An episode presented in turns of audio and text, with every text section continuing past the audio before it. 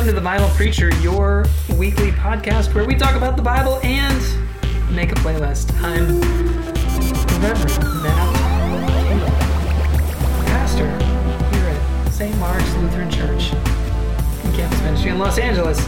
And my name is Zach Parris. I am an ordained minister of both Word and Sacrament, which puts me at the top of the pay scale in the Evangelical Lutheran Church in America. Just kidding. There's equity on the pay scale. And I fulfill that call, Matt. Live it out by being the pastor of Lutheran Campus Ministry at the University of Colorado Boulder, where we work together with St. Aidan's Episcopal Church to support a community of students in a Tuesday night meal that we call Bread and Belonging. Well done. Well done, sir. We're going super detailed today because we imagine this is a week when a lot of new listeners are going to tune in. Yeah, they don't know who we are. What we're up to. Let me tell you what I've been up to in our context. We've been rebuilding the church here, putting in a new preschool that we're going to open. We are going to open in mid-July, which is a month ago from when you'll hear this podcast. But we are racing to the finish line. And today, Zach, I just had, yesterday I had 50 bags of red mulch delivered from Home Depot. And it wasn't enough. So today I had 100 bags delivered, 2 pallets. Right in that parking lot. I got it. That's a lot of mulch. Can't stop till you get enough. That song was actually about mulch. It was about mulch. It is one of those things you're like, I'll just get some mulch for this landscaping. Yeah. It's never enough. Yeah, they were like, how much do you think we're going to need? I was like, I don't know. I have no idea. I have absolutely no idea. Well, okay. And then someone's like, I'll donate some bags. And they brought 13 bags. I was like, wow, thank you so much. That's so many bags. We piled them up. It covered like a very small area. Mm-hmm. They were so generous. I mean, it was great. It was really nice of them. I had no idea I was going to need 200 bags of mulch.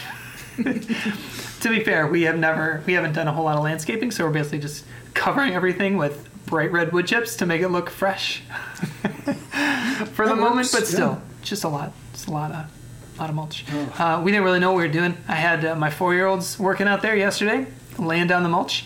They were very energetic and excited for 30 minutes. And then decided they were done working for 30 minutes is good. That's great. It's good. It's good. A lot of energy, a lot of entertainment for passersby who pointed and laughed a lot. So that was fun.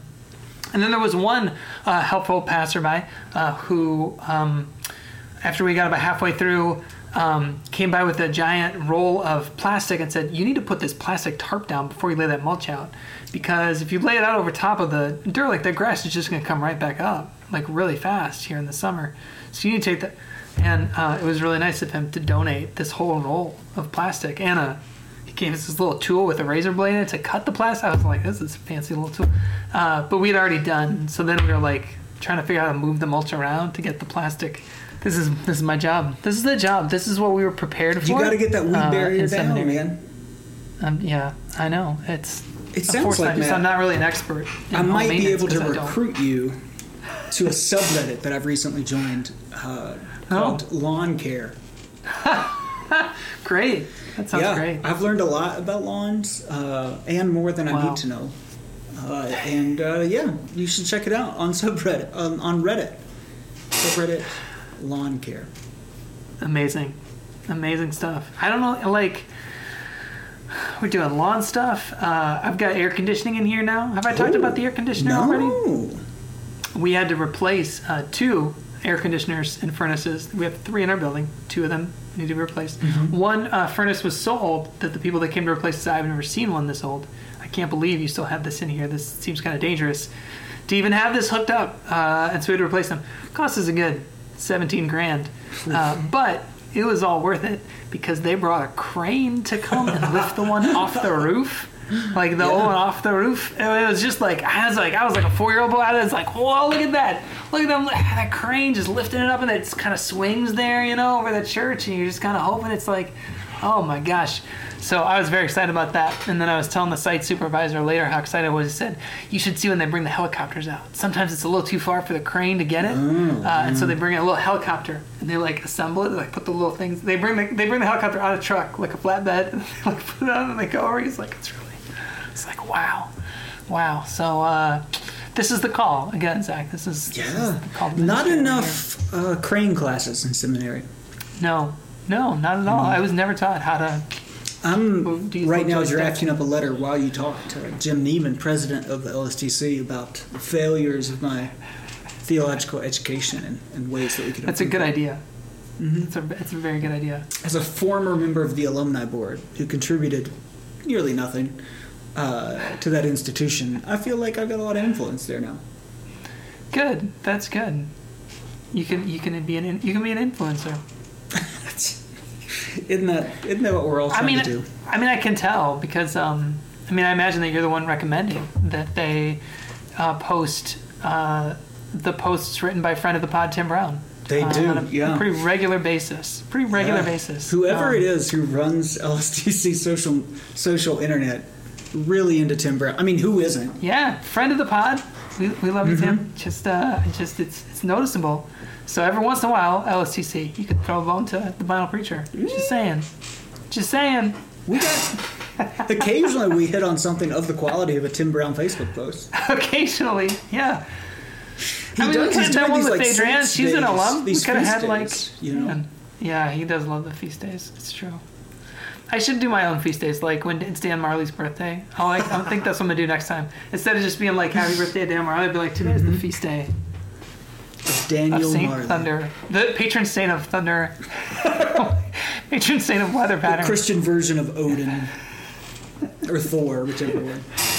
Be great. I'm pretty sure that I did have like a poster of him dunking that had like lightning bolts or something. Mm-hmm. It sounds right. I also remember there was a. I used to collect basketball cards when I was a child. Isn't it a shame that you don't let my mom anymore? Throw away. It is. It's a real shame.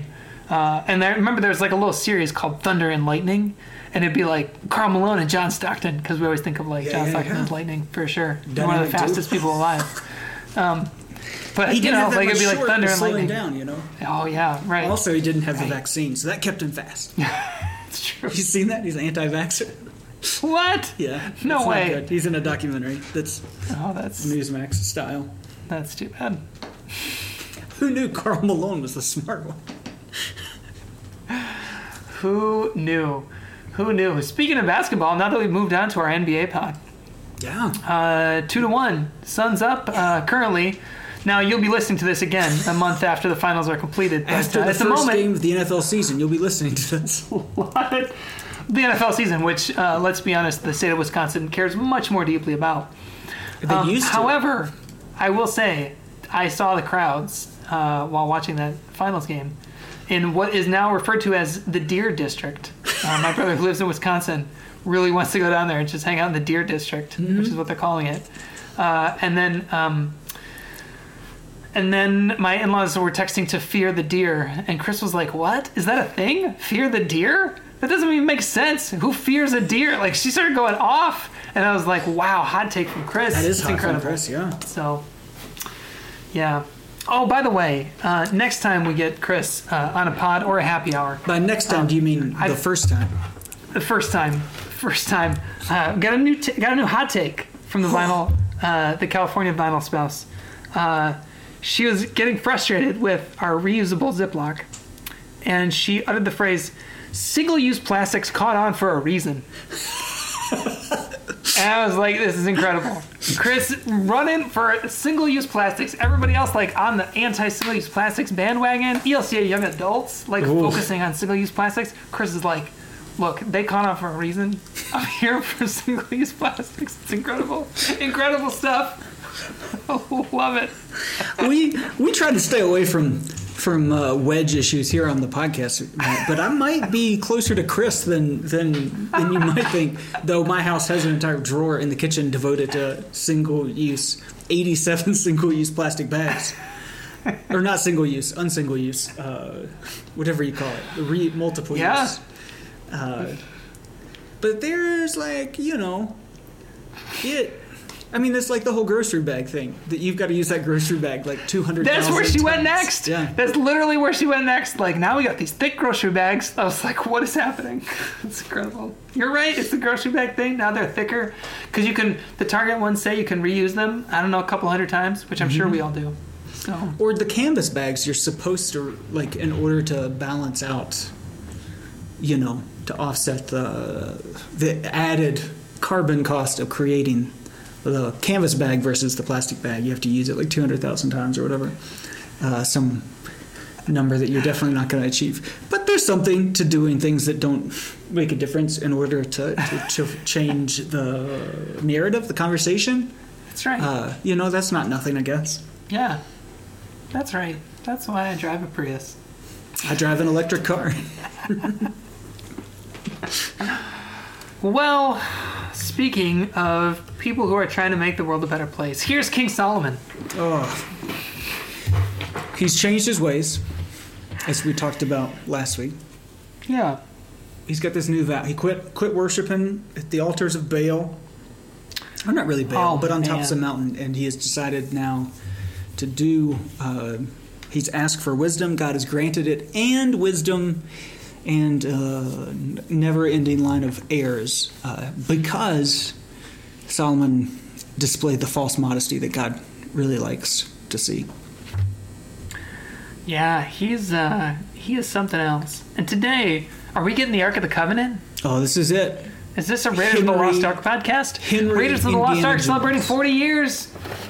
You need to create a Facebook Saint Day for Henry Indiana Jones this week. I'm totally going to do this.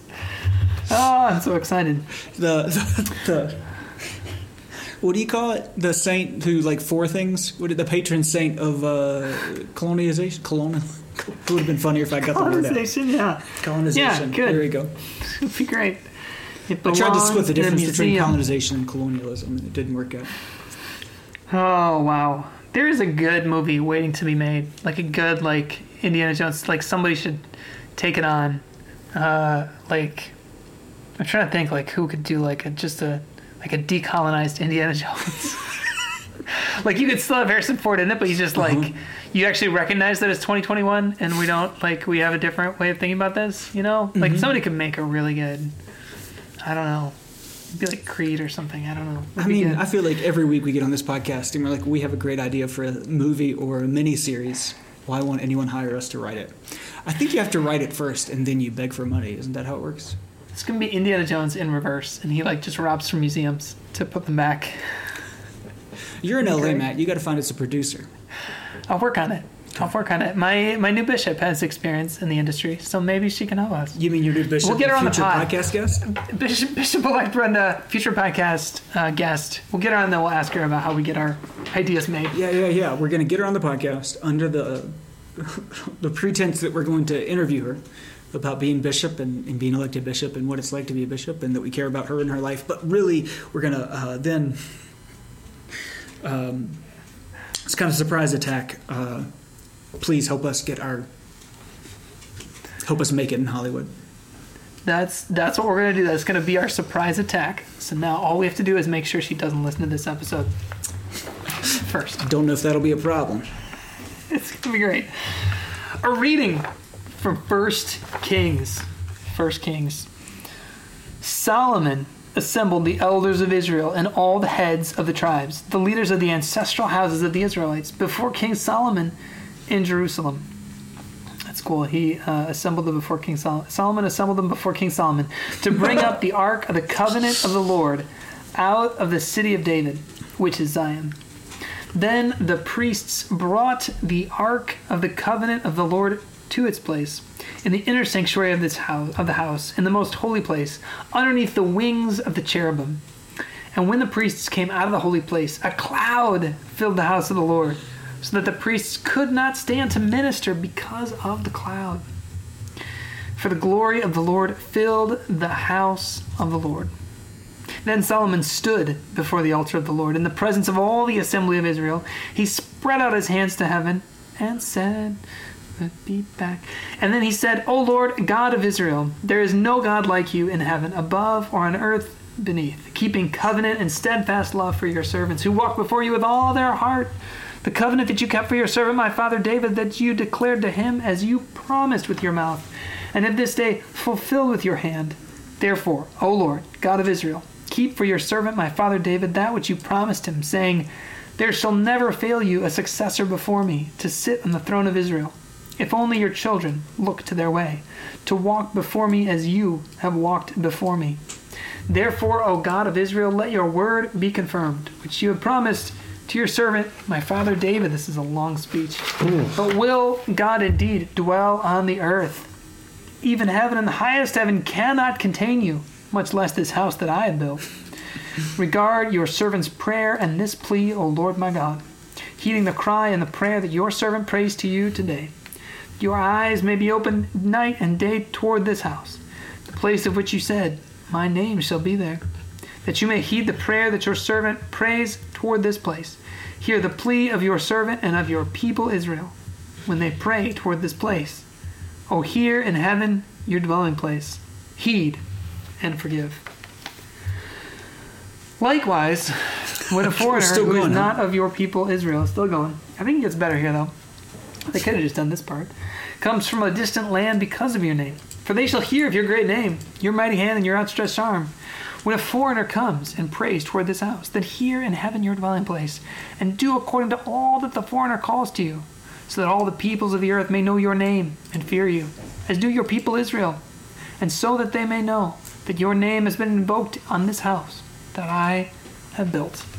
Word of God, word of life. Oh, thanks be to God, it's over. Whew. What? Oh, Matt, I'm here for Ark of the Covenant, and we did read the cut verses that are suggested, but it really feels like this foreigner piece, which could be really good, which is really good, they're just like, stick this on too. It doesn't seem to have a lot to do with the Ark of the Covenant. Yeah, they cut out a couple of verses there. It's the house of prayer for all peoples, I guess, but it does feel tacked on. It's strange. Like, they could have just done that if they wanted to focus on that. Mm-hmm. I guess the theme we're going with here. So Solomon's built a house. It's a really nice house. His I assume he's got... house is a very, very, very fine house. And I assume that he had a crane come out and put in some new AC. It's looking really good. But we want to be clear that God doesn't only dwell. Like, God is bigger than this house. And even... bigger than this people, because when the so-called foreigners come, they're going to be welcome as well. At least that's what Solomon prays for. Yeah. I like that. That's a good take, Matt. I like your take. I prove it. God is bigger. Yeah, that's what we got. I think that's what we got here, Matt. Ark of the Covenant is pretty...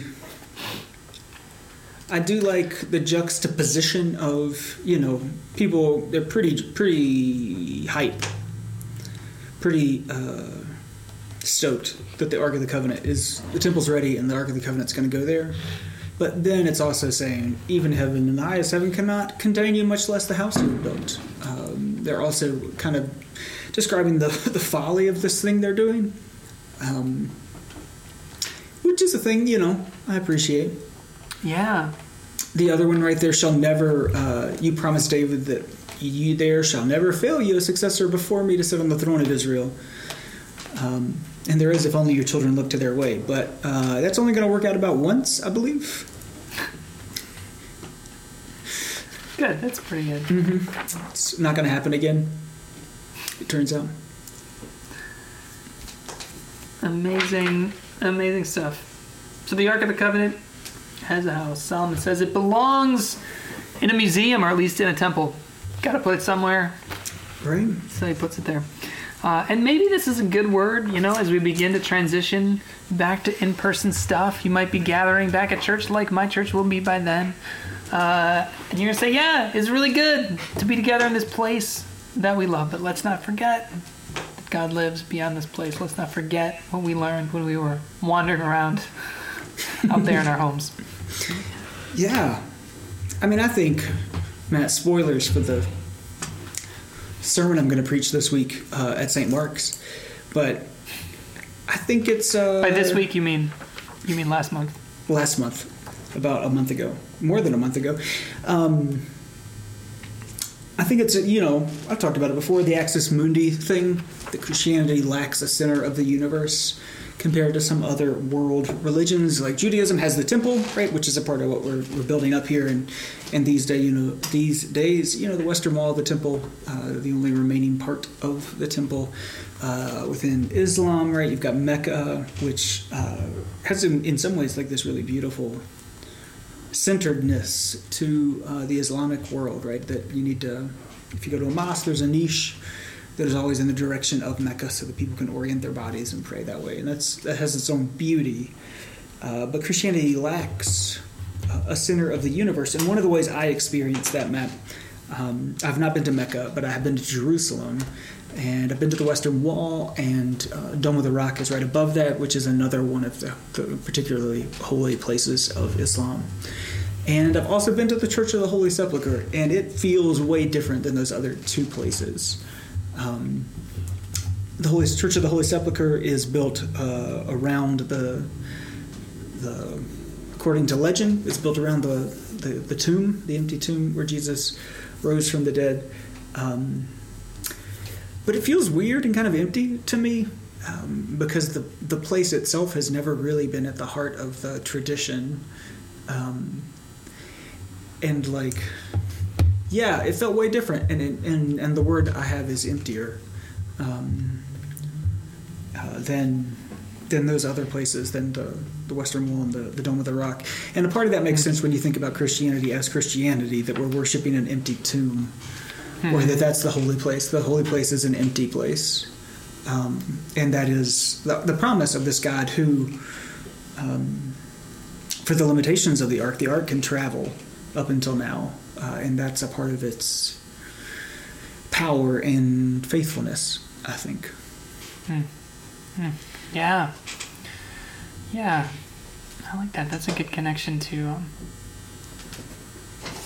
Christianity. Well done, Sarah. We got somewhere with that text. Right.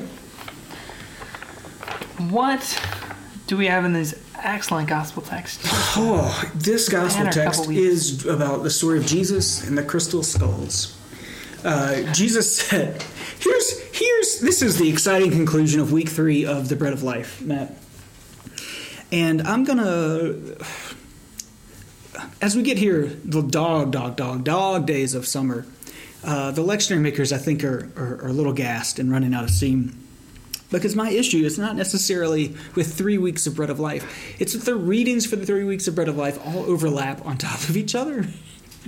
So that you get Bread of Life, like they intentionally have stretched it to be 3 weeks. Because the verses, again, that lead into this reading were the end of last week's reading. And that was true last week. So, anyway, last week's reading, I think, ended at 58, 59, maybe even 60. It ended with the Capernaum line. Ugh. So, we're beating the horses just because we think it's important to beat this horse, not because, I don't know, the church, man. Anyway, Jesus said in his final discourse on the Bread of Life, "Those who eat my flesh and drink my blood abide in me, and I in them, just as the living Father sent me, and I live because of the Father. So whoever eats me will live because of me. This is the bread that came down from heaven, not like that which your ancestors ate, and they died." Don't forget that, Matt. Your ancestors are dead. "But the one who eats this bread will live forever." And he said these things while he was teaching at the synagogue in Capernaum. When many of the disciples heard it, they said, "This teaching is hard. Who can hear it?" is a more literal translation. But Jesus, being aware that and here's another missed opportunity from the translators. I'm a little fussy today. Jesus, being aware that his disciples were complaining, is what NRSV says. I would translate it as murmur, because the Greek word is, you ready for this? Guguzusin, which is supposed to be, according to my resources, an onomatopoeic word for like mumble and rumble and grumble. Nice. Right? They're grumble, right? And instead, NRSV says complaining, which is true, but missing a little richness here. Does this scandalize you? It's scandalon or offend you. Then, what if you were to see the Son of Man ascending to where he was before? It is the Spirit that gives life. The flesh is useless. The words that I have spoken to you are spirit and life, but among you there are some who do not believe. For Jesus knew the future, And he knew from the first who were the ones that did not believe and who was the one that would betray him. And he said, "For this reason I have told you that no one can come to me unless it is granted by the Father." And because of this, many of his disciples turned back and no longer went about with him. So Jesus asked the 12, "Do you also wish to go away?" And Simon Peter answered him, "Lord, to whom can we go? You have the words of eternal life. We have come to believe and know that you are the Holy One of God." The good news of Jesus, Matt. Praise to you, O Christ. Oh, I got two notes here, Matt, and I'll start with a disclaimer, and that is, if you're interested in more getting into the flesh and blood, you didn't listen to last week's episode or the week before that. I talked a little bit about it in the past 2 weeks. So trying to find fresh stuff each week, I'm not going to talk about that. Instead, first, I'm going to talk about their ancestors dying, and I made a connection just now as I was reading it. I'm really just preaching the sermon I'm going to preach to your people, Matt. When the pandemic was over, one of the first places I traveled to was I went to one of the holy places in my world. I went to an Axis Mundi for me, which is the old family place in Cat Square, North Carolina, the road, Leatherman Road, where all the Leathermans live, and the old White House, and the church that sits on top of the hill next to the apple orchard, the Eden of my life. And it is a holy place with lots of holy memories, and yet every time I go back, it always feels a bit empty because my ancestors have died, right? The people aren't there to gather like we used to. People have moved on like I have, right? And even myself, right? I am not the person that I was back in that nostalgic picture of my formation. And so I think that helps me to better understand this. We've read it a couple times now where Jesus is like, your ancestors ate manna and they died. And that's actually like a corollary or a corollary that makes sense to me, because I think back to those days as some kind of manna days, really good things happening, life-giving things. And yet I can't go back to there. So I'm not sure that gets us exactly to good news, but it helps me better understand what sounds like Jesus being like a real jerk. Reminding you about your dead grandparents. Yeah. So that's something. Yeah. That's really good.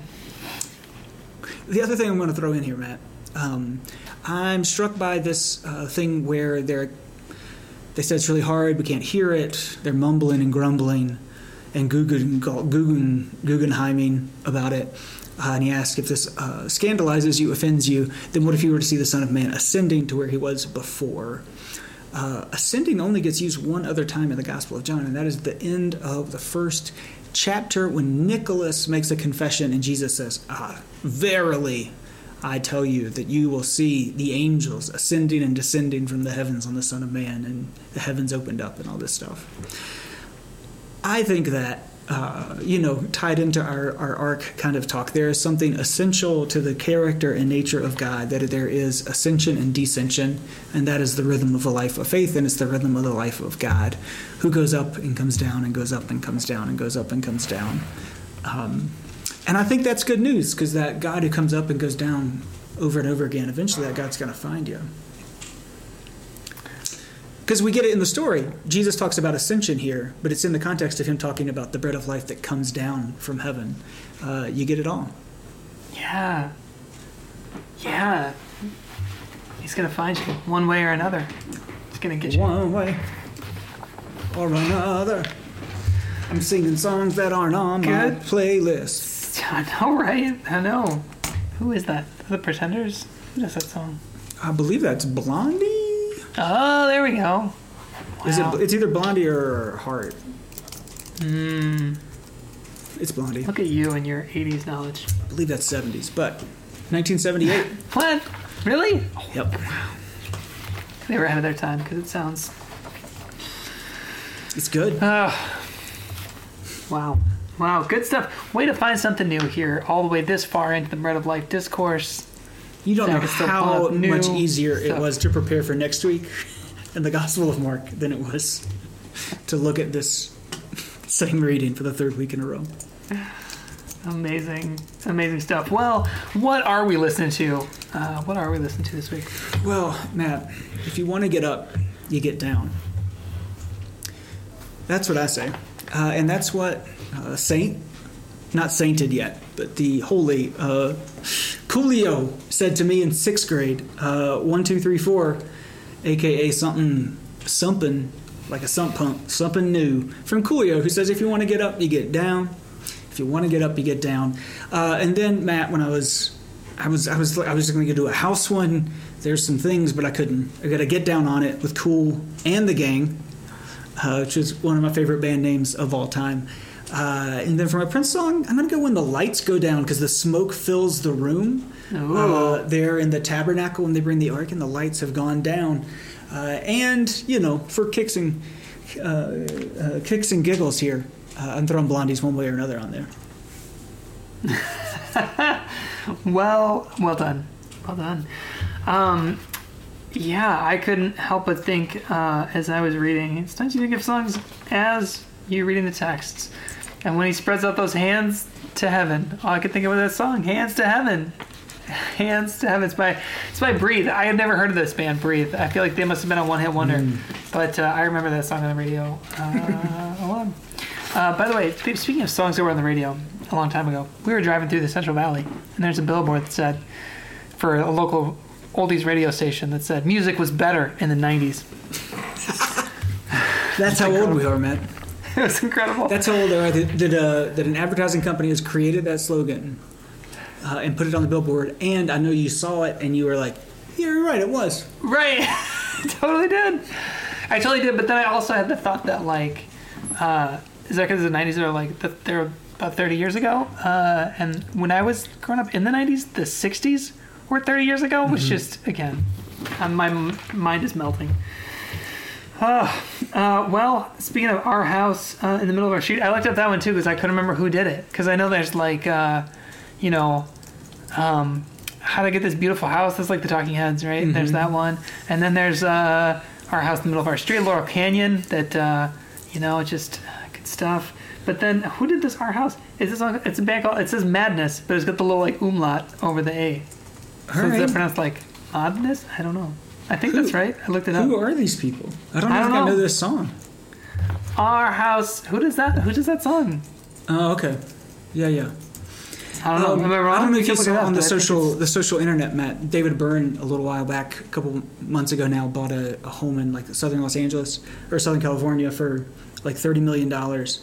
And everybody posted about it on Twitter saying, this is my beautiful house. This is my beautiful house. Oh, he was asking for it. And then, I know, I'm running out of Prince songs too. It doesn't feel like we should because he just has so many songs, but mostly I don't know them.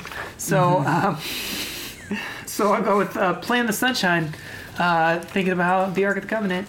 God cannot be contained just this building. Sometimes you gotta go outside and play in the sunshine from Sign of the Times. We've only got one more week of Prince songs, and then we gotta move on and something else. Summer's over, yeah. Well, that's our playlist, which we will update on Spotify because I know that that's important to folks, and we will continue to do so. But for now, it's been real vinyl.